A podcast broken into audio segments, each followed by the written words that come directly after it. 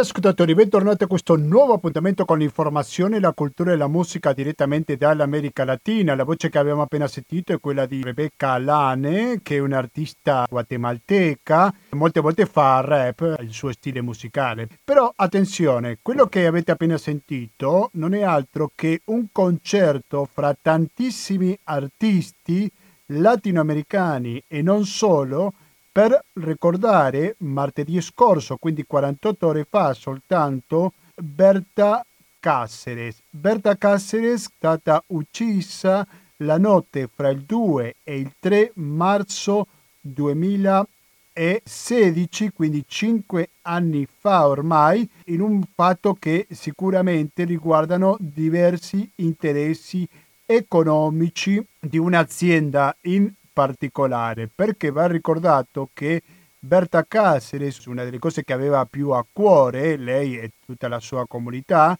è la difesa della natura, la difesa dei fiumi, è un po' quello che diceva Rebecca Lanco, come abbiamo appena sentito nella canzone, quindi l'importanza di difendere i fiumi e la natura. E naturalmente che è una cosa che vogliono attaccare le grandi aziende che non tengono in conto in assoluto l'ambiente in Centro America.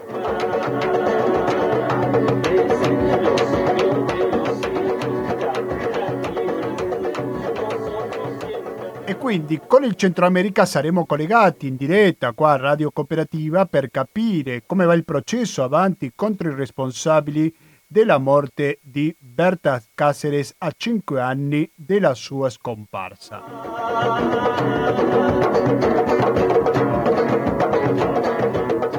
E ho detto Centro America, e il Centro America domenica è stata una giornata molto importante al El Salvador, perché lì ci sono state le elezioni in cui il presidente attuale è stato rieletto per un ampio margine sul secondo partito eletto. Questo stacco in realtà è contro i due partiti principali, da una parte Arenas, che sarebbe più legato alla destra, e dall'altra parte l'FMLN, che è più legato alla sinistra. Dunque sono rimasti molto indietro rispetto a voto a favore dell'attuale presidente Bukele.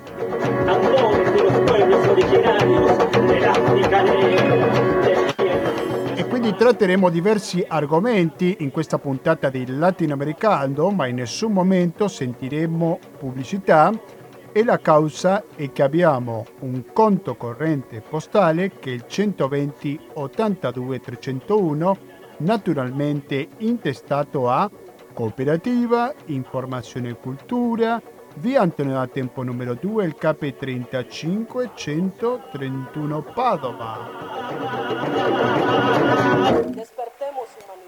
Il RID bancario, il pago elettronico e il contributo con l'associazione Amici di Radio Cooperativa sono i metodi alternativi per aiutarci a tirare avanti. Quindi mi raccomando, contribuite di una o un'altra maniera con le finanze di Radio Cooperativa. Allora, prima dicevo che erano artisti latinoamericani quelli che hanno omaggiato Berta Cáceres martedì scorso, ma non solo, perché c'è una eccezione molto importante, direi, della quale chiunque sia dietro questa lotta, credo io che si può sentire orgoglioso, che è quella di Roger Waters, l'istorico leader dei Pink Floyd. Quindi eccezionalmente sentiamo una canzone, e anche importante sentire la dedicatoria che fa questo famoso artista, pensando a Berta Cáceres naturalmente.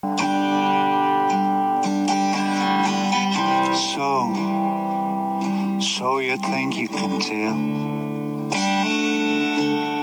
heaven from hell,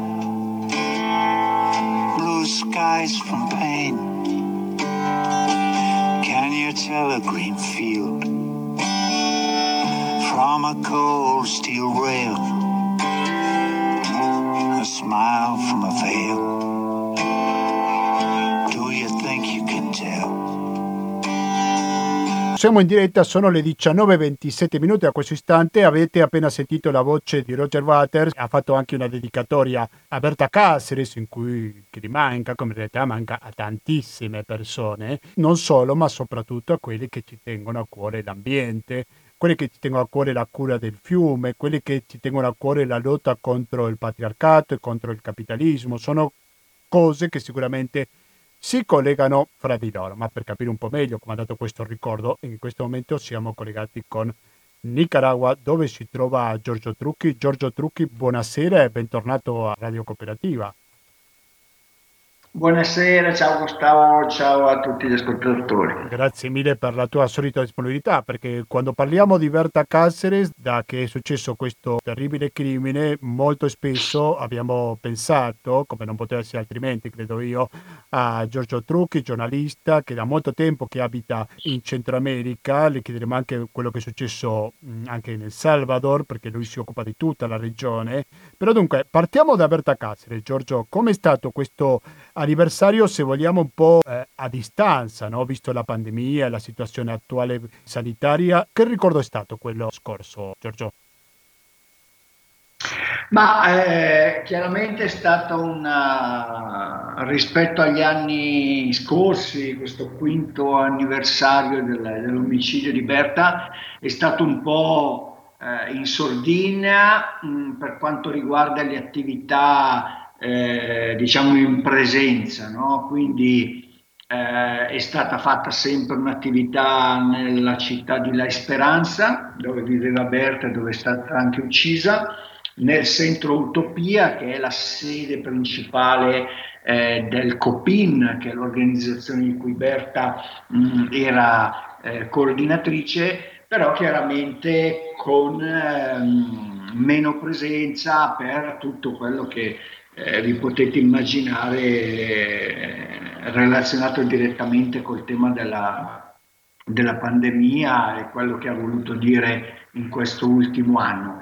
Invece è stata un ricordo, e non solo un ricordo, ma anche una rivendicazione dell'esigenza di verità e giustizia a 5 anni del suo omicidio. È stata anche una rivendicazione di quello che è stato ed è ancora oggi il pensiero e l'eredità che ci ha lasciato Berta dopo il suo omicidio, ed è stato molto più attivo in rete, no? Invece diciamo a livello virtuale in rete le attività per ricordare Berta sono state moltissime, no? Tu accennavi prima a alla partecipazione di Roger Waters, uno dei fondatori dei Pink Floyd, che ha dedicato la canzone "Io vorrei che tu fossi qui", "Wish You Were Here", a Berta, e lui è stato uno dei tanti artisti che hanno partecipato a questo concerto virtuale Giustizia per Berta, Giustizia para Berta, ma è stato fatto un tuitasso a livello mondiale con gli hashtag Giustizia para Berta e 5 años con Berta, e quindi diciamo si è cercato, io credo molto bene, di sopperire all'impossibilità di fare iniziative con presenza fisica come gli anni scorsi in questo modo, e mi sembra che ripeto, il ricordo di Berta, ma non solo di lei come persona, sono tutto quello che ha rappresentato ma che continua a rappresentare in quanto a lotte, tu le accennavi prima, no? Non solo il tema ambientale ma tutto quello che riguarda un modello depredatore, sfruttatore, che saccheggia terra e territori, beni e comuni, ha rappresentato e continua a rappresentare questa lotta di Berta. Sono passati 5 anni di questo omicidio. In che punto arriva dal punto di vista giudiziario? Quindi come trova il processo? Perché sappiamo che gli autori materiali sono stati identificati, però poi gli autori intellettuali il cammino sembra che è molto più in salita, giusto? Sì. Allora, per quello che riguarda i responsabili materiali e alcuni, chiamiamoli, quadri intermedi di questa catena criminale che ha portato all'omicidio di Berta e al tentato omicidio di Gustavo Castro, no? Ricordiamolo anche lui, l'ecologista messicano che era nella casa di Berta al momento dell'attacco. Si è salvato per pochissimo, lo ricordiamo. Si è salvato per fortuna, perché nella fretta lui ha messo la mano di fronte alla faccia e quindi gli ha perforato una mano e l'ha ferito a un orecchio, no? Perché ha fatto un gesto con la testa che gli ha salvato la vita, ma è stato veramente un caso.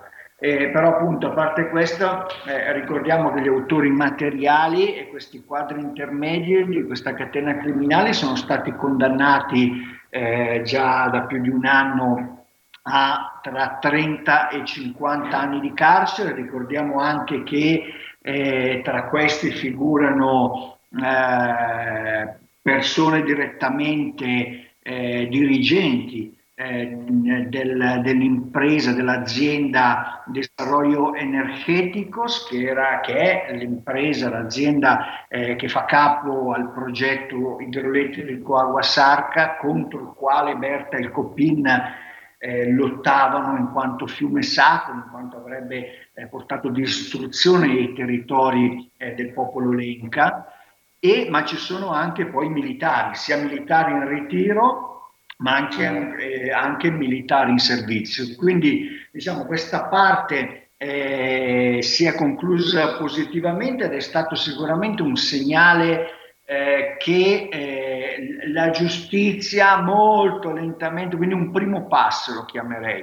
Però come ben dicevi tu, per ciò che riguarda i mandanti, quindi le persone che hanno organizzato e finanziato l'attacco omicidio contro Berta, non solo nessuno è ancora in carcere, ma per riuscire a portare a processo non certo l'autore intellettuale, ma diciamo il principale impiegato, lo chiamerei, della grande famiglia che il COPINH accusa di essere i mandanti, cioè la famiglia Atala Salà, una delle famiglie più ricche e potenti dell'Honduras, che sono praticamente i principali azionisti dell'azienda DESA e quindi del progetto idroelettrico. Quindi questo è, per riuscire a portare a processo questo impiegato loro, che è David Castillo, ex membro dell'intelligence delle forze armate honduregne e presidente dell'azienda DESA, ci sono voluti più di un anno e mezzo. Diciamo l'udienza di proposizione delle prove per poi andare a processo è stata rinviata per ben 11 volte. Chiaro, da una parte c'era tutta una strategia da parte della difesa di David Castillo per ritardare tutto l'udienza, il processo, dall'altra parte c'era la mancanza totale di belligeranza e di volontà politica dei giudici, in questo caso, di portare avanti questo processo. Per cui, finalmente, dopo sente. Si è perso un po' la voce, se puoi ripetere l'ultima frase, per favore. Sì, stavo dicendo appunto che questo processo non è ancora iniziato, l'udienza di proposizione di prove è stata rinviata 11 volte sia per questa strategia dilatoria da parte della difesa, ma anche per la mancanza di belligeranza di volontà politica da parte della giustizia, quindi in questo caso dai giudici. Però finalmente, dopo più di un anno e mezzo, il 6 aprile inizierà questo processo. Quindi questo sarà un momento importantissimo, perché sono state accolte quasi tutte le 88 prove presentate sia dalla Procura, dal PM, ma soprattutto dagli accusatori privati che rappresentano sia la famiglia di Berta che il COPINH, e quindi l'unica prova che, se ricordo bene, non è stata accettata era il fatto di riconoscere che l'omicidio di Berta non è stata una cosa casuale, ma rispondeva a due contesti. Il primo contesto era quello della lotta contro il progetto idroelettrico e quindi una campagna di persecuzione, di minacce, di accuse, di persecuzione anche giudiziaria. Ricordiamo che Berta era stata ingiustamente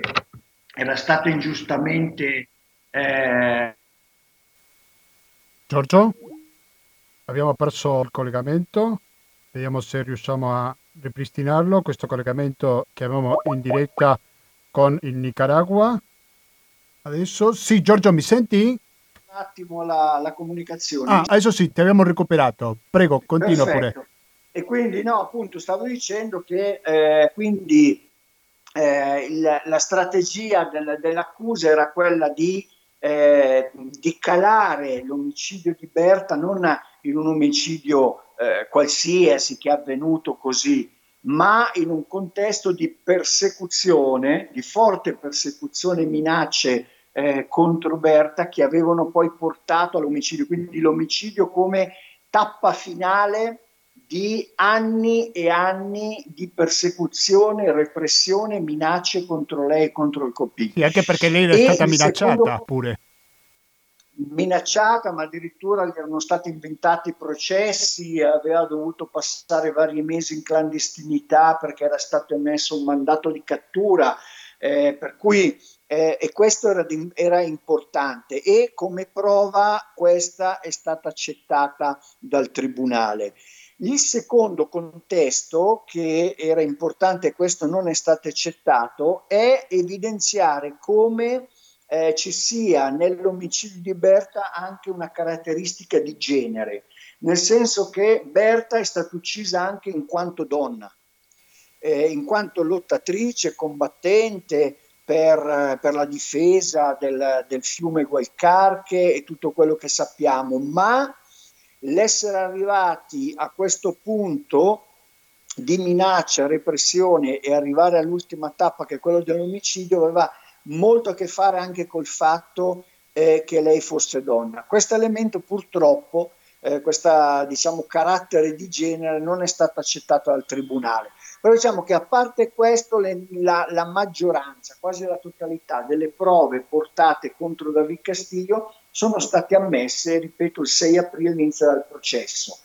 Qual è il problema? Che ancora una volta non è stata accettata completamente dal tribunale, e qui si vede proprio la mancanza di volontà politica dalla giustizia honduregna di chiamare almeno come testimoni, perché sono direttamente coinvolti, lo si vede da tutti i reperti che sono stati estratti dai cellulari, dai computer, dove si vedeva chiaramente che erano collegati con le persone che poi hanno assassinato Berta, e la famiglia Atala Salà, quindi il COPINH e quindi i familiari di Berta, e quindi diciamo l'accusa privata ha insistito nel fatto che fossero chiamati tutti i membri della famiglia Atala Salà e Atala Medense, che sono parte integrante della struttura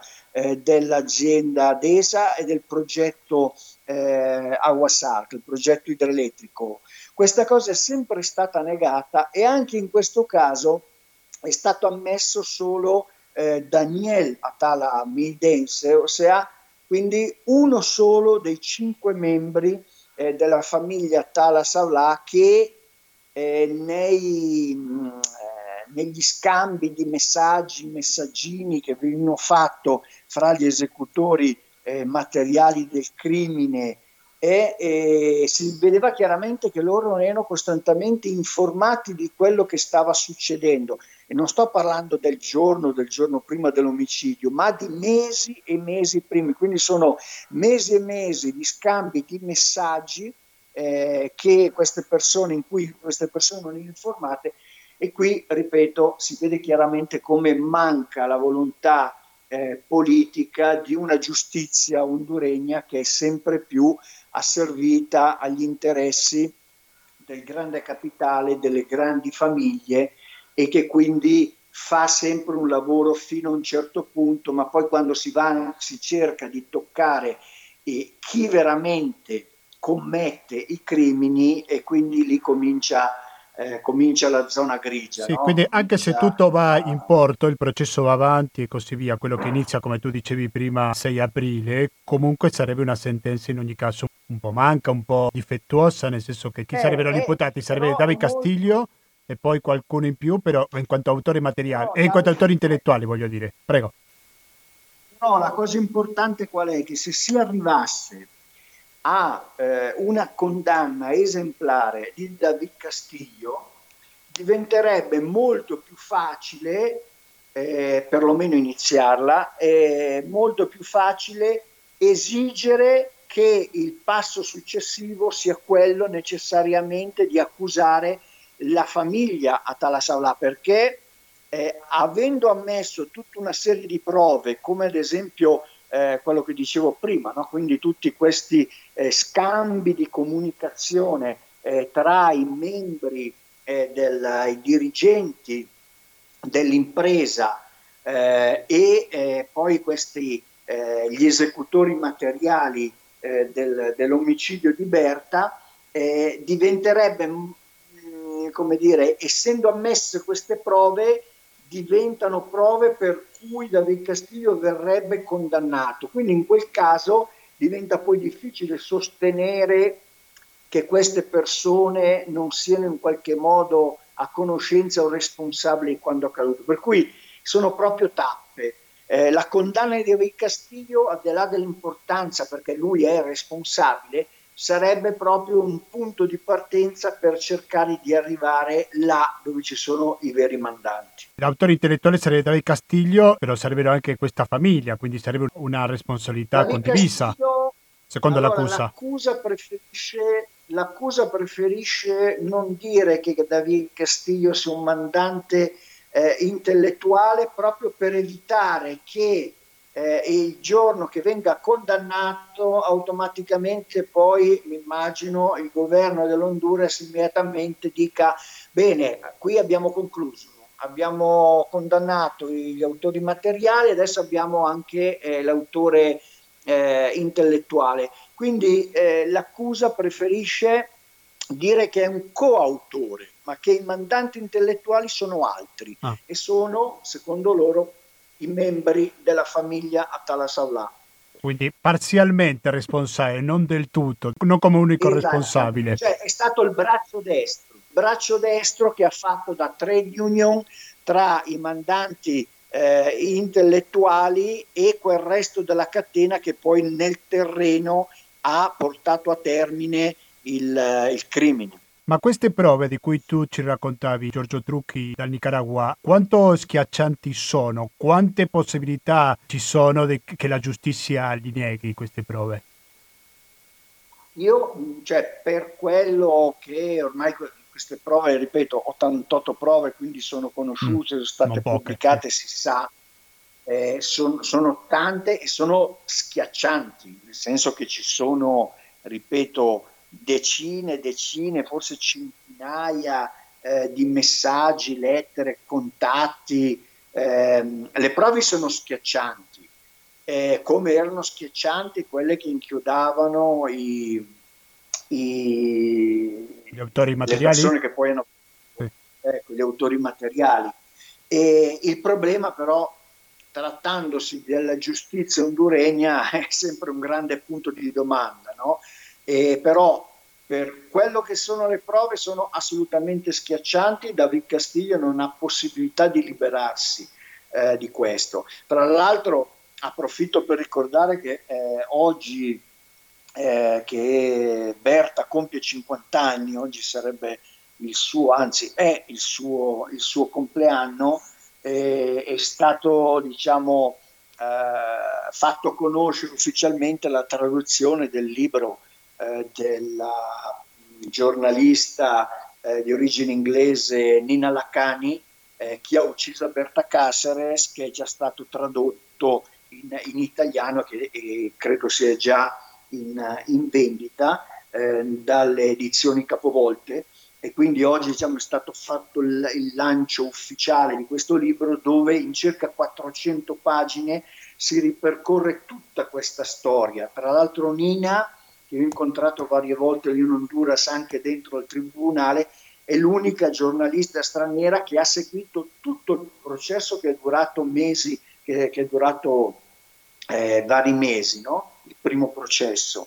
E per cui, ecco, questo è un valido strumento per approfondire ancora di più tutti questi elementi, non solo della vita, della lotta e di tutto quello che ha portato poi alla morte, all'omicidio di Berta, ma anche quello che è venuto dopo, no? Quindi tutto il processo fino alla condanna degli autori materiali. Ripetiamo questo titolo, che secondo trovo su internet si chiama Chi ha ucciso Berta Cáceres? Chi ha ucciso Berta Cáceres, edizioni Capovolte, e l'autrice è Nina Lakhani, con la K in mezzo. Perfetto, quindi mi raccomando sicuramente. E credo che sia già in vendita anche in online, dal sito di Capovolte si può acquistare, e uscirà a partire da oggi in varie librerie. Il prezzo è di 18 euro, secondo me, sto vedendo in questo momento. Esatto. Allora Giorgio, anche se tu ti trovi in Nicaragua, sicuramente saprai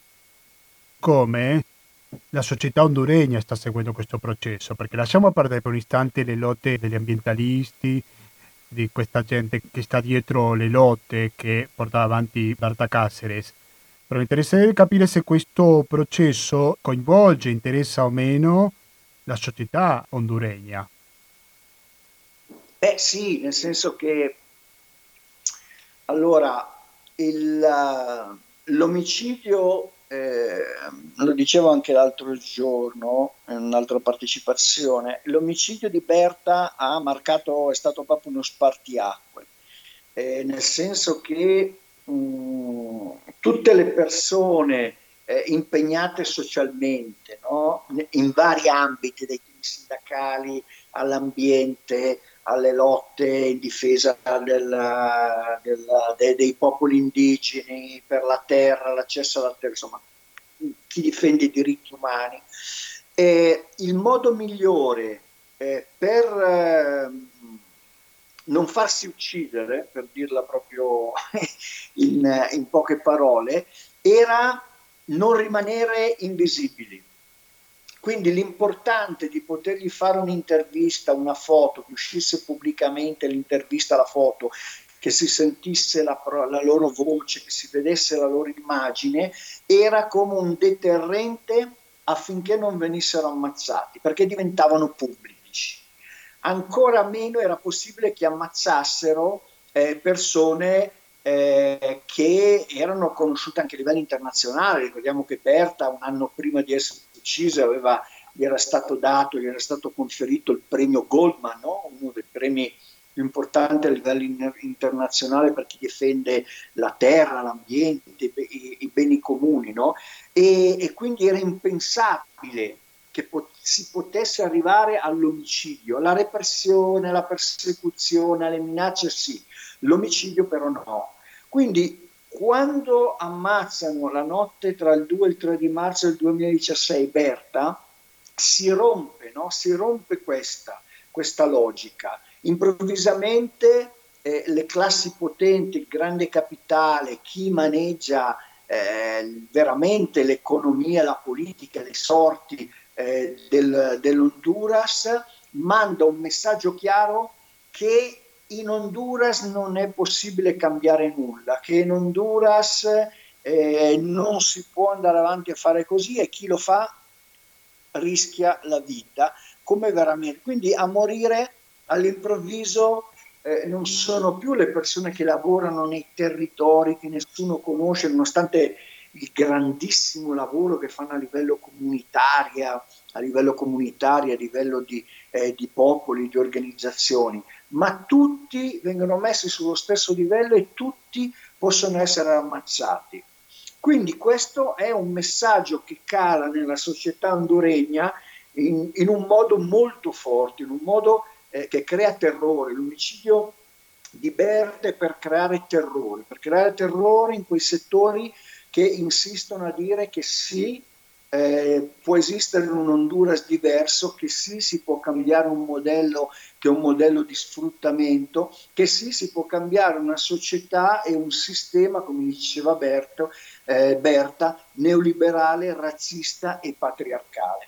Per cui è chiaro che la reazione che viene dopo è altrettanto forte come il messaggio che viene mandato dalle classi potenti. E cioè, ok, ci potete uccidere, ma non abbassiamo la testa, che è quello che probabilmente speravano, perché Berta, e questo ci tengo sempre a ricordarlo, per fortuna non è diventata la foto della spilletta, della maglietta o del manifesto da attaccare sul muro, ma per fortuna non sono riusciti a...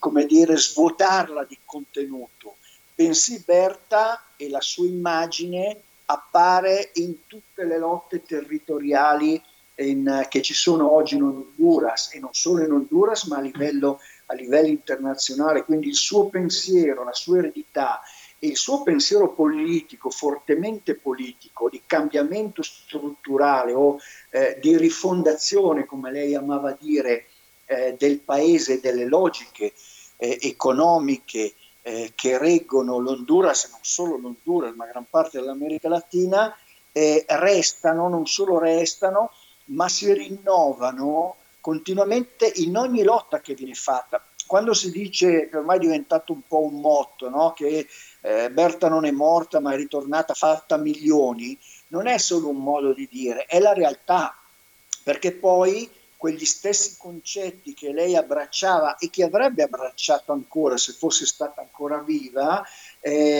continuano a esistere, continuano a replicarsi, continuano a rinnovarsi e li ritroviamo, ripeto, non solo in Honduras, in tutto il Centro America, in molti posti dell'America Latina, io direi quasi a livello internazionale e mondiale. Giorgio Trucchi, possiamo fare una pausa musicale? Hai un po' di tempo? Sì. Ti ringrazio molto. Allora, siete all'ascolto di LatinoAmericando per Radio Cooperativa, la puntata 768 che la stiamo dedicando principalmente a Berta, ma non solo, perché dopo questa pausa musicale vorrei chiedere a Giorgio Trucchi sulla questione delle elezioni che sono state a El Salvador domenica scorsa. Dunque, prima stavamo sentendo diversi artisti che hanno dedicato a Berta Cáceres per ricordare i 5 anni della sua scomparsa fisica. Questo scomparsa fisica mi sembra che più dato che mai, perché la sua lotta va avanti. Uno degli artisti in questo grande concerto che hanno suonato sono di 2 donne che si chiama Duo Jade, loro sono cubane, sentiamo La Vita. Rimanete all'ascolto della Cooperativa perché fra poco torniamo con questa diretta.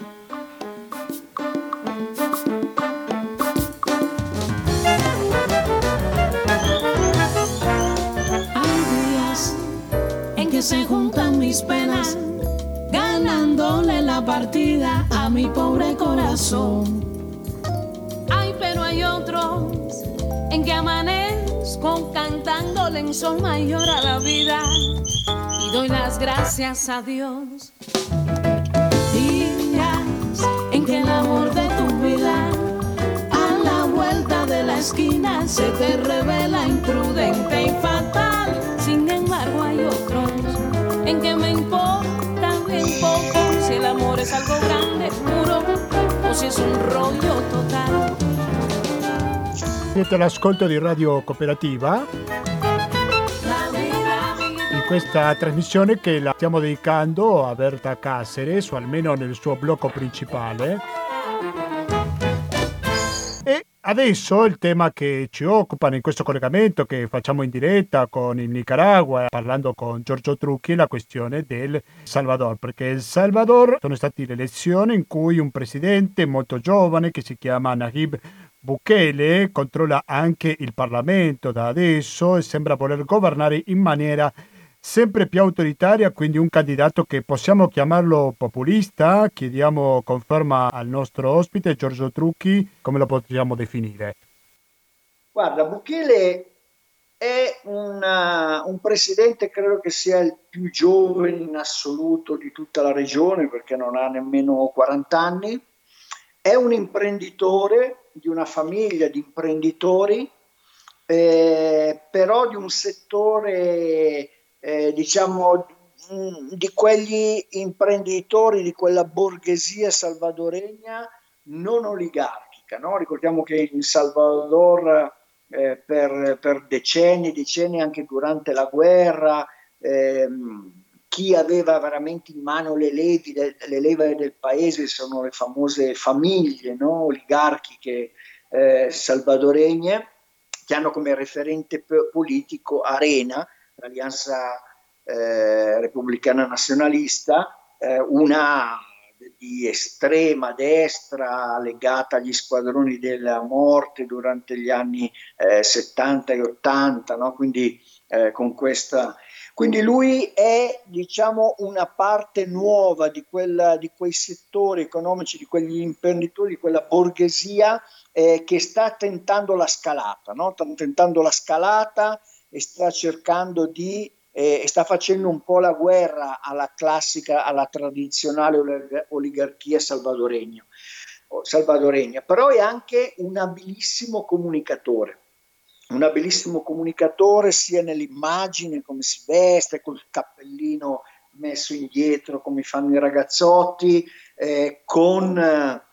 attivissimo nelle reti sociali, investendo non so che quantità di dollari nella creazione di bots, quindi di veri e propri centri per stimolare la circolazione della sua propaganda, del suo pensiero e degli attacchi contro l'opposizione.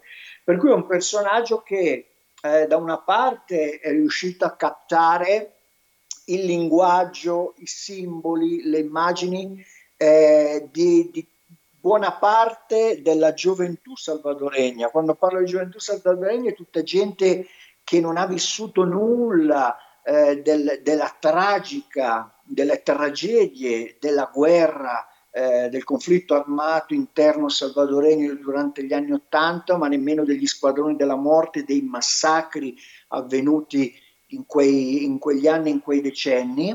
Ha vissuto anche molto poco il periodo post conflitto armato, quindi dopo gli accordi di pace del 92, e quindi sono i millennials o quelli un po' prima. È riuscito a captare buona parte dell'interesse di questo settore, ma è riuscito anche a captare buona parte di quell'elettorato storicamente legato all'ex fronte guerrigliero Farabundo Martí, trasformato poi in partito politico, che ha governato durante praticamente gli ultimi 10 anni.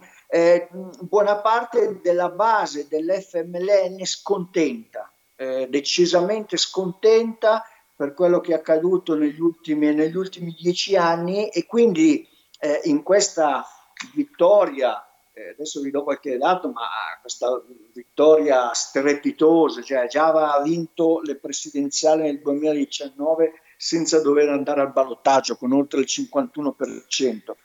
Ma in questo caso Bukele, stiamo parlando che ha preso quasi 1,5 milioni di voti. Per Salvador è tantissimo, tenete presente che avevano diritto al voto circa 5.300.000 persone, o poco più, e ha votato il 51%, cioè quindi di 2,5 milioni di voti, validi, lui ne ha presi 1.440.000, cioè stiamo parlando di oltre il 66%, ed è riuscito a mettere 56 deputati del suo partito Nuevas Ideas su un totale di 84.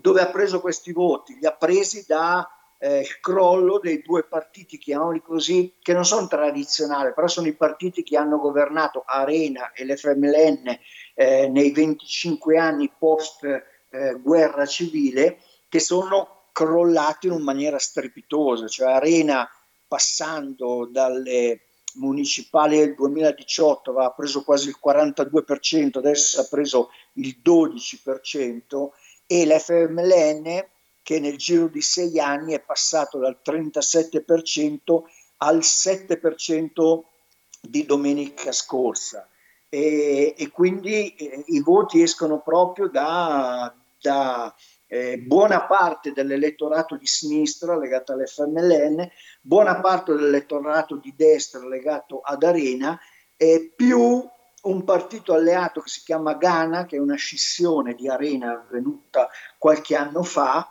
e che questa volta in parte ha votato il partito, in parte ha votato il nuovo partito di Bukele.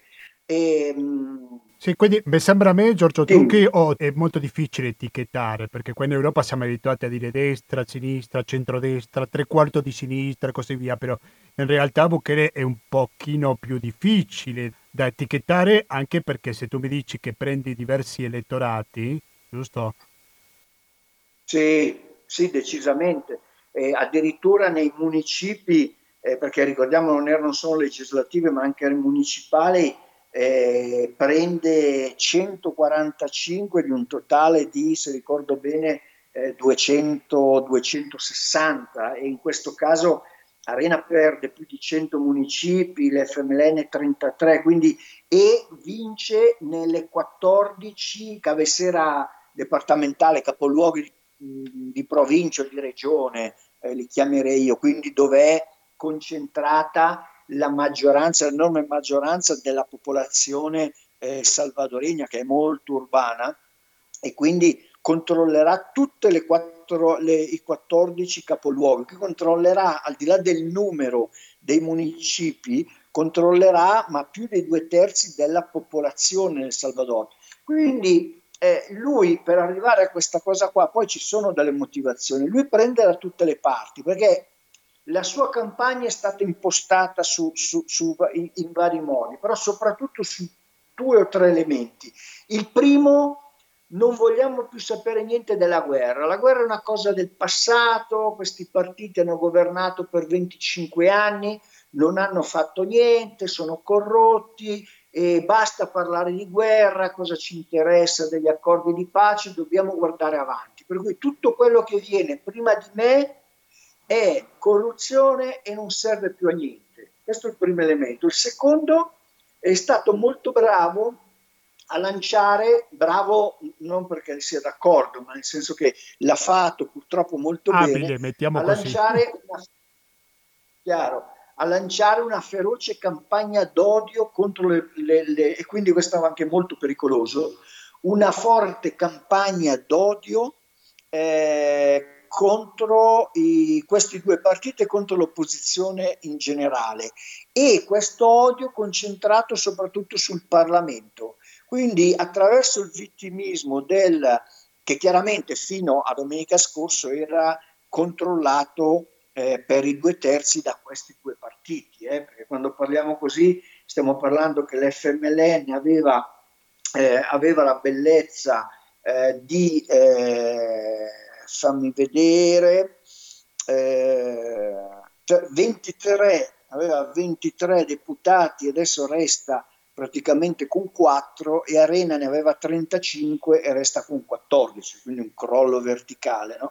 Quindi l'attacco era nei confronti dell'opposizione di odio, nei confronti dei due partiti e nei confronti del Parlamento in generale, perché non gli approvavano i prestiti, perché non lo facevano lavorare, perché era una massa di gente che non aveva un lavoro, che era lì solo per rubare soldi, e che il 28 febbraio, domenica scorsa, sarebbe stato il momento in cui fare piazza pulita.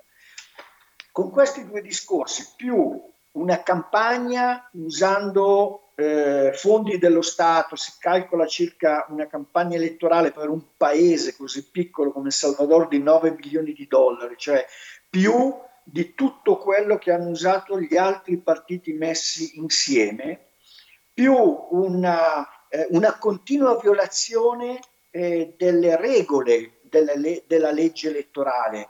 Ha fatto dichiarazioni poche ore prima del voto anche. Ha fatto dichiarazioni proprio durante la giornata elettorale, ne ha fatte di tutti i colori, e questa accompagnata a un anno e mezzo dalla sua presidenza in cui ha costantemente, in modo proprio sistematico, violato qualsiasi regola dell'istituzionalità, per cui la Corte Costituzionale diceva che lui questa cosa non la poteva fare perché la Costituzione non gliene fregava niente, non ha mai ascoltato, non ha mai messo in pratica. C'ha tutta una serie di cause in corso, ma lui sa di essere, diciamo, con le spalle coperte.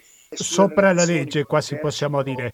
Allora, io ringrazio molto Giorgio Trucchi, purtroppo lo devo salutare, però lo ringrazio moltissimo perché prima ci ha parlato del caso Berta Cáceres, per ricordarla, ma anche per avere notizie di attualità, un aggiornamento su questo caso che naturalmente continueremo a seguire, soprattutto dopo il 6 aprile quando partirà questo nuovo processo, e poi per gli aggiornamenti a proposito delle elezioni in El Salvador.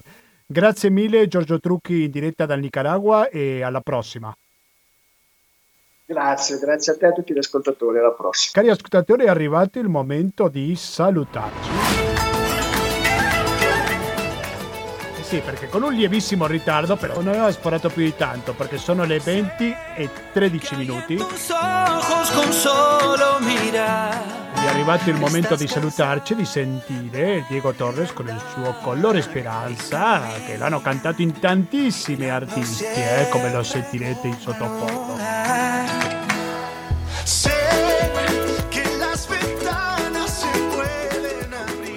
Ascoltatori, adesso ci salutiamo, però ricordatevi che 120 82 301 è il conto corrente postale di Radio Cooperativa, che il RID bancario, il pago elettronico e il contributo con l'associazione Amici Radio Cooperativa sono i metodi alternativi per aiutarci alla sopravvivenza. Pintarse la cara color esperanza, tentare al futuro con el corazón.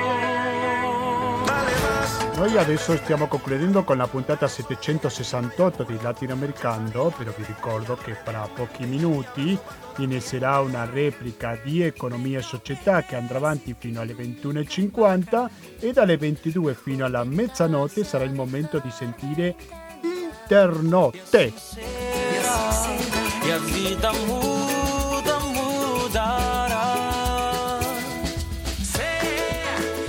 Attenzione, io sempre, come lo sapete, lo ricordo soprattutto alla fine di ogni trasmissione, sono impaziente di sentire i vostri commenti, critiche, cose che vi sono piaciute di più, di meno. Latinoamericando@gmail.com, ancora latinoamericando@gmail.com.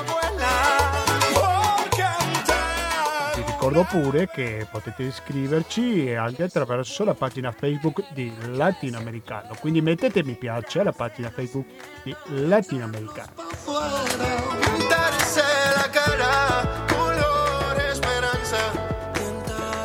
Mi raccomando, continuate all'ascolto della Cooperativa. Noi quando è che ci sentiamo? Ci sentiamo lunedì prossimo con la rassegna stampa di questa radio.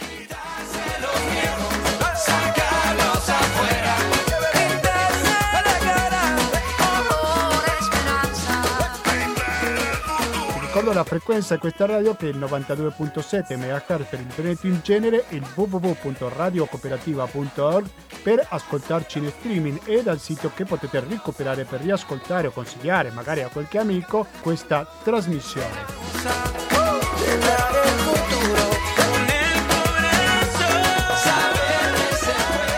Quindi basta, da Gustavo Claros, grazie e alla prossima!